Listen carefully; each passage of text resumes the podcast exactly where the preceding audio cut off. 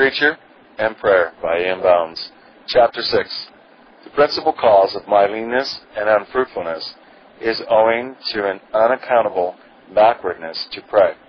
I can write, or read, or converse, or hear with a ready heart. But prayer is more spiritual and inward than any of these.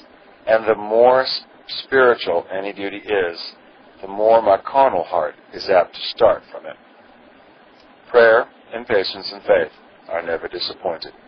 I have long since learned that if ever I was to be a minister, faith and prayer must make me one.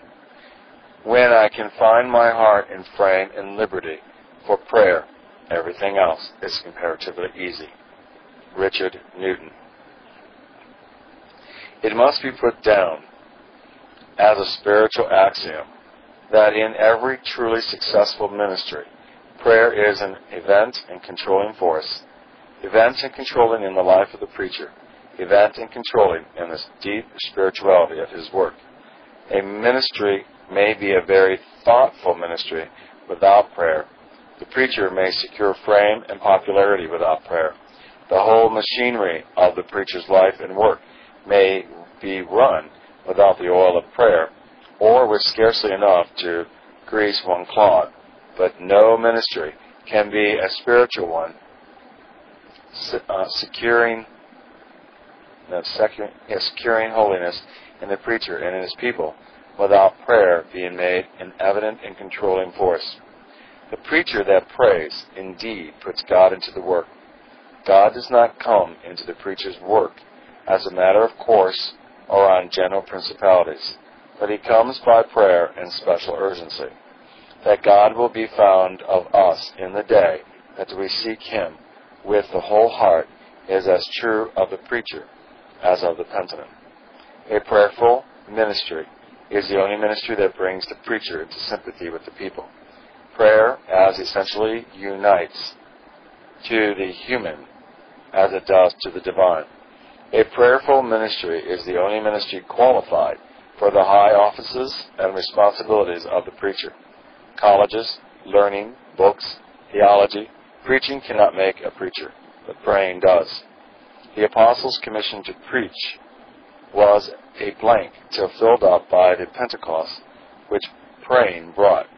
A prayerful minister has passed beyond the regions of the popular, beyond the man of mere affairs of secularities, of pulpit attractiveness, passed beyond the ecclesiastical organizer or general into a sublimer and mightier region, the region of the spiritual. Holiness is the product of his work.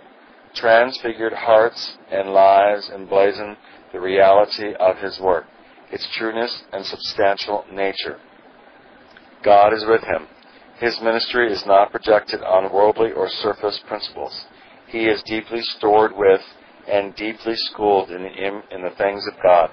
His long, deep communings with God about his people and the agony of his wrestling spirit have crowned him as a prince in the things of God. The iciness of the mere professional has long since melted under the intensity of his praying. The superficial results of many of ministry, the deadness of others, are to be found in the lack of praying. No ministry can succeed without much praying, and this praying must be fundamental, ever abiding, ever increasing. The text, the sermon, should be the result of prayer. The study should be bathed in prayer. All its duties impregnated with prayer, its whole spirit, the spirit of prayer. I am sorry that I have prayed so little, was the deathbed regret of one of God's chosen ones a sad and remorseful regret for a preacher. I want a life of greater, deeper, truer prayer, said the late Archbishop Tait. T-A-I-T. So may we all say, and this may we all secure. God's true preachers have been distinguished by one great feature. They were men of prayer, differing often in many things. They have always had a common center. They may have started from different points, and traveled by different roads, but they converged in one point. They were one in prayer. God to them was the center of attraction. The prayer was the path that led to God. These men prayed not occasionally, not a little at regular or at odd times, but they prayed so much that their prayers entered into and shaped their characters. They prayed so they so prayed as to affect their own lives and the lives of others. They so prayed as to make the history of the church and influence the current of the times. They spent much time in prayer, not because they marked in the shadow on the dial or the hands on the clock, but because it was to them so monumentous and engaging a business that they could scarcely give over. Prayer was to them what it was to Paul, a striving with earnest effort of soul, what it was to Jacob, a wrestling and prevailing, what it was to Christ, strong crying and tears.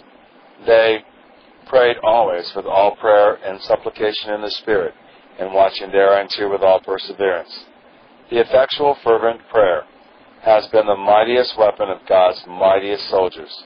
The statement in regard to Elijah that he was a man subject to like passions as we are, and he prayed earnestly that it might not rain, and it rained not on the earth by the space of three years and six months. And he prayed again, and the heaven gave rain, and the earth brought forth her fruit. Comprehends all prophets and preachers who have moved their generation for God, and shows the instruments by which they worked their wonders. Thank you for listening. And if you like this, please subscribe and consider liking my Facebook page and joining my group, Jesus Answers Prayer. May God bless your day. Hola, somos Mark y Pearl Lambert y somos los ministros de Jesús Responde las Oraciones. Si le gusta este ministerio, por favor ayúdenos a apoyarlo. El enlace para donar se encuentra en la descripción a continuación. Gracias y Dios te bendiga.